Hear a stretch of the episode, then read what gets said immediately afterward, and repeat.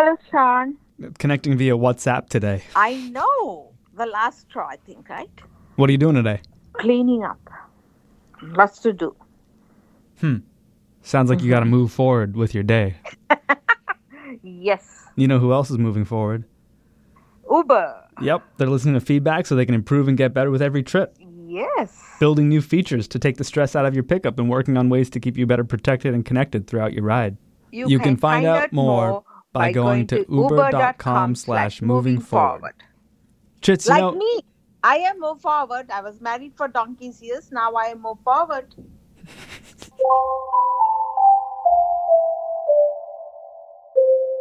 Bill Gates offered up millions of dollars to kill off mosquitoes this week. And the foundation he runs with his wife Melinda has pledged nearly 2 billion more. It seems like Bill will do anything to get rid of some mosquitoes. Now, malaria is, of course, transmitted by mosquitoes. Uh, I brought some here so you could uh, experience this. We'll let, let those roam around the uh, auditorium a little bit. He'll do anything to get people to care. I am the mosquito. He's even made a bunch of funny or die style comedy videos. the greatest killer of all time. Yet I do not feel great.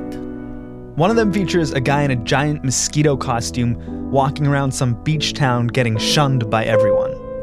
I just sprayed myself with a whole can of off to keep myself off myself. Bill Gates has a very good reason for wanting to kill all these mosquitoes, and he's got a pretty nifty weapon in his back pocket. And no, it's not a guy in a giant mosquito costume.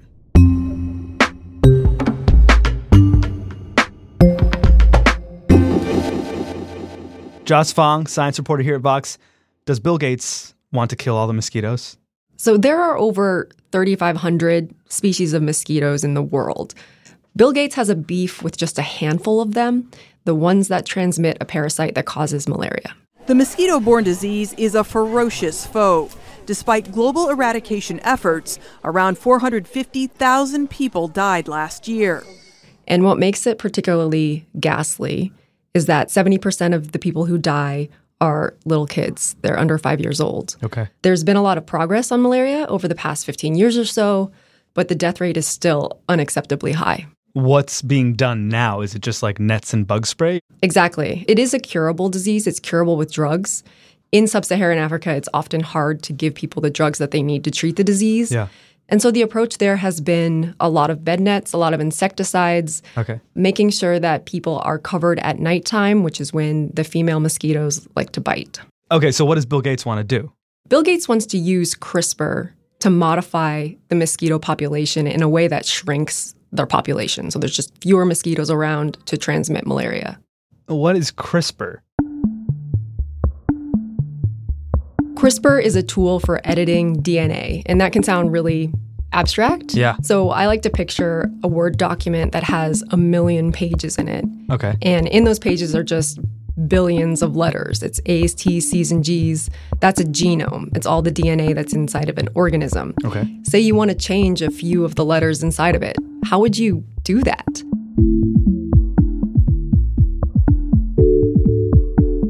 Basically, what CRISPR does is it adds a find and replace function to that document so that scientists can essentially type in the sequence of DNA that they want to find and then make the edit at that point.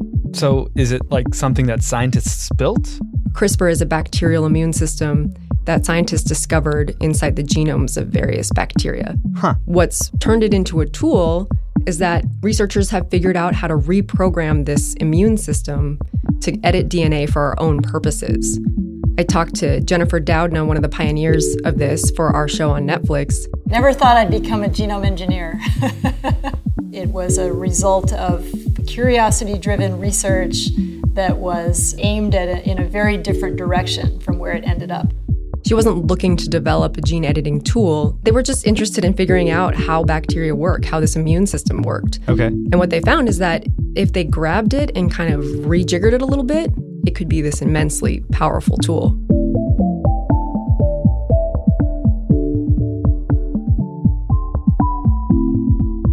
How does this this tool actually work? I mean, the document analogy helps, but what are scientists actually doing, or can like anyone do this? So, to edit DNA, you need a couple things. You need a way to cut the double helix, and you do that with something called an endonuclease, which is basically an enzyme that cuts DNA, Literally, like slices slices. through both strands of the DNA. There's plenty of enzymes that do that. That's not the hard part. Okay. The hard part is putting that enzyme in the right place so it's cutting the gene that you want. And what was so brilliant about CRISPR is that it uses a strand of RNA as the kind of GPS system, just to layer another metaphor on here, to guide that enzyme to the segment of DNA that you want to edit. RNA is super easy to make, it's super easy to program, and that makes this tool incredibly accessible to scientists, to non scientists. There's a community of biohackers who have really taken to CRISPR because it's incredibly cheap to manufacture an RNA sequence. And so now basically every biology lab has the power to edit DNA in every organism that it's been tried in. This works. I've been doing science professionally for about 25 years, and I have never seen a technology take off the way gene editing has. It's transforming the field of biology. You said it was cheap. How cheap we're talking? Well, you can buy this DIY CRISPR kit for less than $200. Wow. What makes CRISPR better than the tools that already existed to edit DNA is that it's really easy to do and you can do it in pretty much any living thing. The ease of use of the CRISPR system has enabled it to really spread like wildfire through the scientific community. I talked to Neville Sanjana, who is a biologist in New York who works with CRISPR, and he compares this current era to the early days of Silicon Valley. 40, 50 years ago, when it's just becoming clear that we had this ability to program computers. It was really hard, I think, to see all the developments like the internet or computers inside everyone's pocket. What will happen 20, 30, 40 years from now? It's kind of hard to look into the future and see, you know, what is the equivalent of the smartphone for biology, but that's kind of where we're headed. So, how could CRISPR be a better solution for malaria than like nets and pills and bug spray? What CRISPR does is it lets you create something called a CRISPR gene drive. And that is a tool that lets you alter a wild population. We're not just talking about animals inside a biology lab, we're talking about a wild population of insects. And this concept of a gene drive, where you push a trait through a population of wild animals, has been around for decades. Okay. But they never had the tool to really make it work. CRISPR is that tool. Hmm. And so, this whole concept of engineering a self propagating genetic modification is suddenly really real. And we're talking about the last five years. So, scientists want to use CRISPR to tweak mosquitoes. What exactly do they want to do to them? There are two broad approaches to using gene drive on malaria mosquitoes. The team that Bill Gates is working with is called Target Malaria, and they're interested in just shrinking mosquito populations so there's fewer mosquitoes to carry this disease. The other approach that's being worked on at some University of California institutions is changing their genetic makeup so that they're resistant to the malaria parasite. Okay. So the females don't pick it up from people and carry it to another. That's a different set of genes that you can change to create that resistance. How far away is Bill Gates or any of these organizations from realizing this this dream? So I worked on this story with another Vox reporter, Dylan Matthews, and we did a whole bunch of interviews for this. And some of those interviews were with the scientists that are actually engineering these gene drives. And our question for them was, when is this happening? There was a lot of talk about this in 2014. We're now, you know, 2018. How long will it take? Yeah. And they said that their mosquitoes could be ready for field testing within a couple of years, Wow. which is amazing. Like these real live mosquitoes Live mosquitoes, will be ready to go to Africa? Yeah, they did some preliminary tests. They had immense success. They've been working on these mosquitoes to make them better and better. And the next step is to test them in a field trial. So that would be a large cage out in the wild or on a very remote island where the chance of them spreading to the mainland is very small.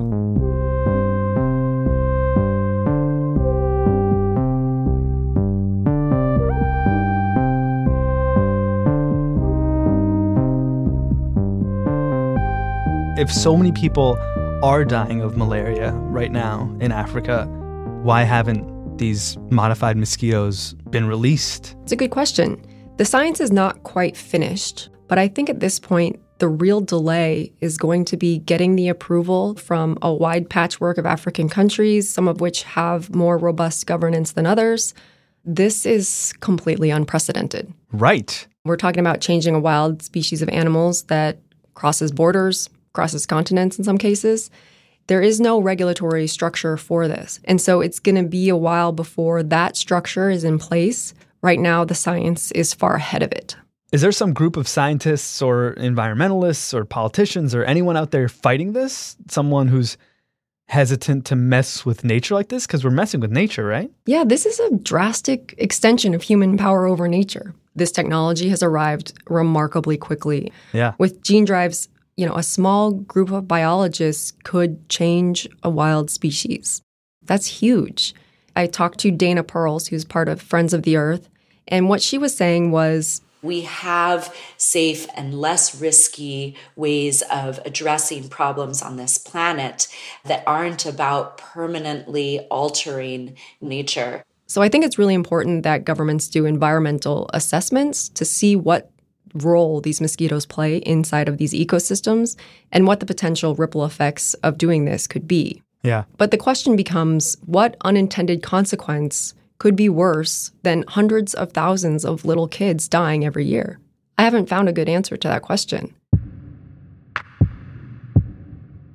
Dylan interviewed an MIT scientist. His name is Kevin Esvelt. And while they were having this conversation, Kevin just stopped to highlight the urgency of this. Hmm. And he said, There's a strong ethical argument of doing something now, today, because so many children have died just in the time that we've been speaking. I would say at least 20. We don't want to rush this. It needs to be very methodical because if there is a controversy, if there is a backlash, the cost of that is just immense. Yeah. Every two minutes, malaria is killing somebody's baby. And if this becomes really politicized, I think what we've learned from the climate change debate is that science can really outpace the rate at which humans get their shit together. It would be unfortunate to see that kind of politicization create delays when the cost of inaction is so clear and so direct.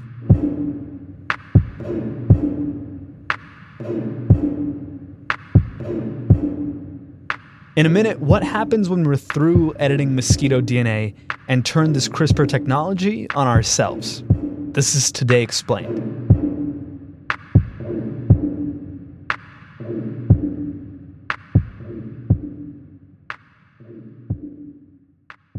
Hey, there's one thing about Uber I haven't told you yet this week where we've been talking about Uber.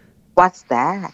Uber has service in more than 600 cities around the world. Did you know that? No, I did not. And they're uh, apparently increasing their efforts in community service and partnering with organizations that make a difference. I spoke to Therese again mm-hmm. yesterday about Uber. Your friend Therese? She loves Uber. What about Today Explained? Does she love Today Explained?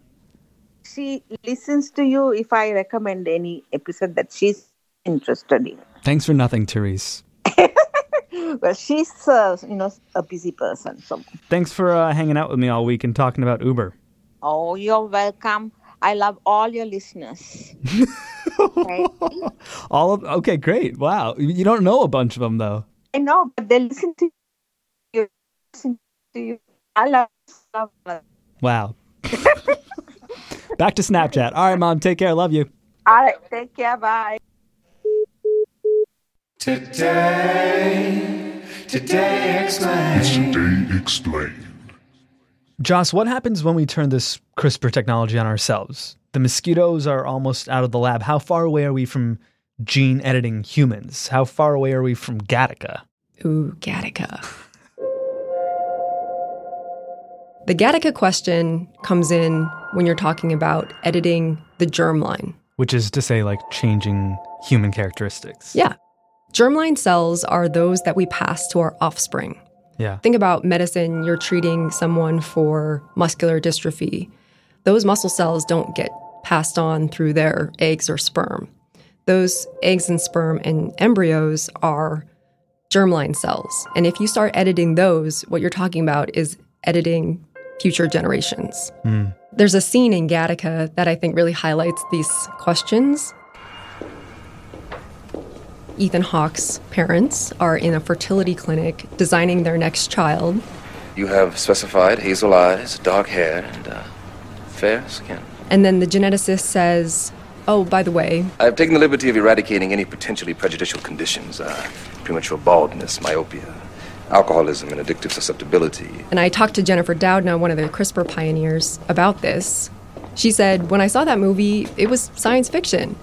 And now it's looking like, you know, we're almost to that world. And keep in mind, this child is still you, simply the best of you. Now, I want to be clear we can't edit things like baldness or addiction or obesity or intelligence or athletic ability. These are very complex traits. That is still science fiction. Yeah. But what this scene does is it highlights that there's two debates with using CRISPR in humans. The first one being should we edit the germline? And the second is should we do enhancements? Meaning, should we edit genes in a way that gives people some extra ability above what is quote unquote normal? And that line is not as clear as it might seem.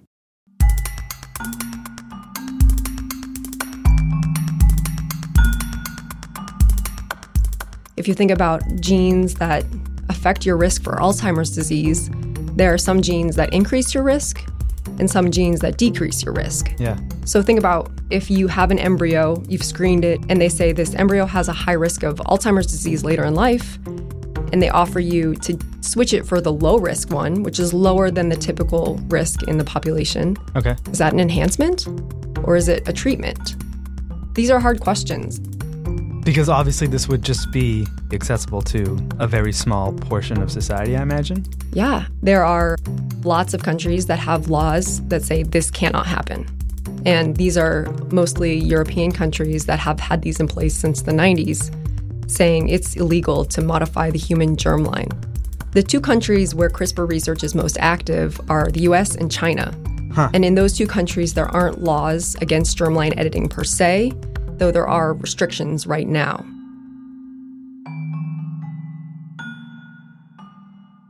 I feel like it's inevitable that this is just like self driving cars or Facebook and Cambridge Analytica. Like, we won't have the conversation until people die, until something goes terribly wrong.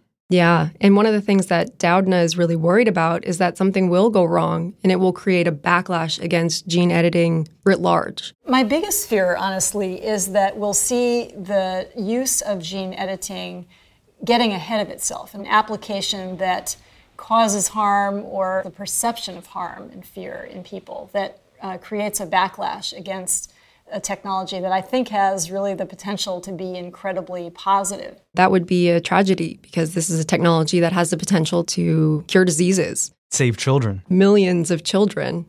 Do you think any of the scary sci fi potential in all of this might actually get in the way of using CRISPR to do stuff that most people think is good, like put an end to malaria or some other disease? If you look at the organizations that are speaking out against gene drive research now, they are in many cases the same organizations that are opposed to the use of genetically modified organisms in agriculture. Hmm. So I think there is a risk that the kind of politics of that can sort of port over here. If there are conspiracy theories about these mosquitoes that pop up, if there's misinformation that these genetic modifications could somehow jump to humans and make humans infertile, Yeah. I could see that creating a kind of backlash that would stop this technology dead in its tracks. Hmm. So that's why I think Target Malaria and the scientists that work on this are moving more slowly than some people would like to make sure that you don't get a backlash because everybody is in agreement about what they're trying to do and what it will take to get rid of this disease.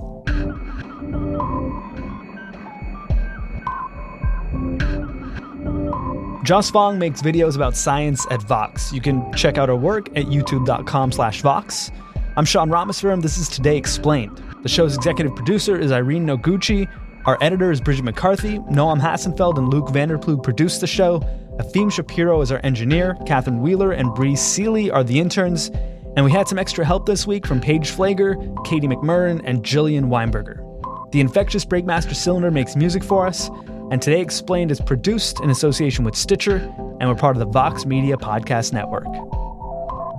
It's the weekend. If you got some extra time, rate and review the show on Stitcher or Apple Podcasts. Thanks.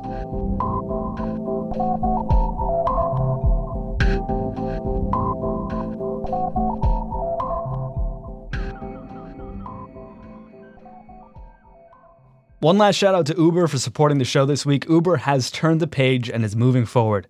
The company's goal is to improve the experience for both riders and drivers. They've been listening to feedback, working on ways to keep you better protected and connected during your ride so they can get better with every trip. And one other last note the people behind the Political Gabfest, they practically invented the political podcast.